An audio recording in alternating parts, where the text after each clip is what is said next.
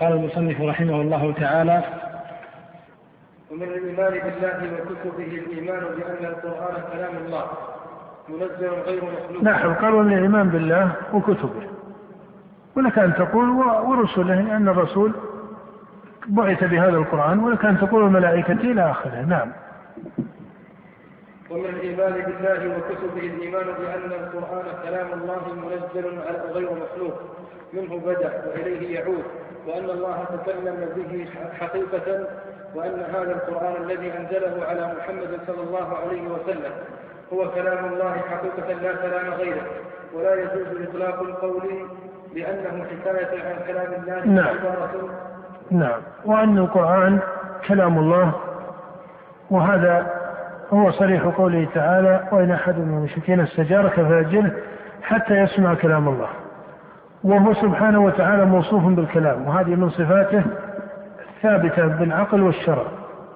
ولهذا أبطل الله ألوهية العجل بأنه لا يتكلم ولا يكلمهم فدل عقلا على أن الإله الحق المعبود لا بد أن يكون متكلما. في قوله تعالى أولم يروا أنه واتخذ قوم موسى من بعده من حليهم عجلا جسدا له خوار ألم يروا أنه لا يكلمهم؟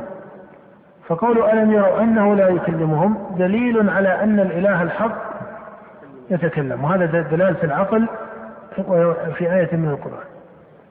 وكذلك في كلام الله سبحانه وتعالى كقوله تعالى ولما جاء موسى لميقاتنا وكلمه ربه فكلامه سبحانه صفة من صفات اللائقة به وهو على الحقيقة. يتكلم سبحانه متى شاء كيف شاء إذا شاء بحرف وصوت مسموع. وكلامه منزه عن مشابهة كلام الخلق كسائر الصفات. ومن كلامه هذا القرآن. على صريح الآية حتى يسمع كلام الله. فالقرآن كلام الله منزل أي أنزله الله على نبيه صلى الله عليه وسلم غير مخلوق كما ادعت الجهمية والمعتزلة ومن شاركها. من أن القرآن مخلوق وهذا باطل لأن القرآن من علم الله وعلمه سبحانه وتعالى يمتنع أن يكون مخلوقا. وهذا من جوابات الأئمة كالإمام أحمد على المعتزلة أن القرآن هو من علم الله وعلمه سبحانه وتعالى يمتنع أن يكون القرآن علم تشريع وهذا علم إرادات علم قضاء أزلي علم أليس كذلك؟ أخبار سابقة هذا كله علم. طيب هل العلم مخلوق؟ هل العلم مخلوق؟ لا يمكن أن يكون علمه سبحانه وتعالى مخلوقا. لا يمكن أن يكون علمه سبحانه وتعالى مخلوقا. نعم. ولا يجوز إدراك القول بأنه حكاية عن كلام الله أو عبارة بل إذا قرأه الناس أو كتبوه بالمصاحف لم يخرج بذلك عن أن يكتبوا أن يكون كلام الله. ولا يجوز أن يطلق القول بأنه حكاية أي القرآن عن كلام الله أو عبارة. الطوائف السلف رحمهم الله كانوا يقولون القرآن كلام الله. وهذه هي طريقة الصحابة. وما كان الصحابة ينطقون بكلمة غير مخلوق لأنه لم تحدث هذه البدعة زمنه.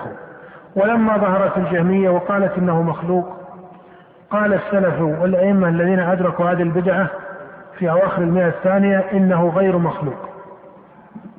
فصار الناس على أحد طريقين عامة المسلمين على مذهب سلف الأمة أن القرآن كلام الله ليس مخلوقا. وقالت الجهمية ومن شاركهم من أهل البدع بأن القرآن مخلوق. وبعد عصر الأئمة أو في آخر عصر الأئمة لما جاء عبد الله بن سعيد بن كلاب وأمثالهم من يسمون متكلمة أهل الإثبات الذين ينتسبون للسنة والجماعة. أحدثوا قولا ثالثا في مسألة القرآن. هذا القول ملفق من كلام المعتزلة والجهمية وكلام أهل السنة. فقالوا القرآن ليس مخلوقا. وهذا إيش؟ هذه من كلام أهل السنة. ولكنهم لم يقولوا إنه كلام الله فيتمم الحق. بل قالوا حكاية عن كلام الله أو عبارة عن كلام الله.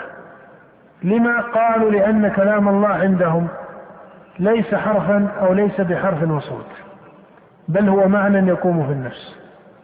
هذه الطريقة أحدثها ابن كلاب والأشعري وأمثالهما وهي طريقة متعذرة عقلا ونقلا ويكفي في إسقاطها أن المسلمين سنيهم أو سنيهم وبدعيهم قد درجوا قبل ذلك. وهذه طريقة ممكنة في خصم بعض المذاهب التي قد تكون أخف ضلالا من مذاهب سبب فيقال إن المسلمين سنيهم وبدعيهم قبل ظهور ابن كلاب والأشعري وأمثالهما ما كانوا يرون أنه يمكن في هذا الباب إلا أن يقال القرآن كلام الله بحرف وصوت أو يقال إنه إيش؟ أو, أو يقال إنه إيش؟ إنه مخلوق على قول الجهمية والمعتزلة. ولما علم فساد قول الجهمية والمعتزلة عقلا ونقلا علم أن الحق الممكن واحد.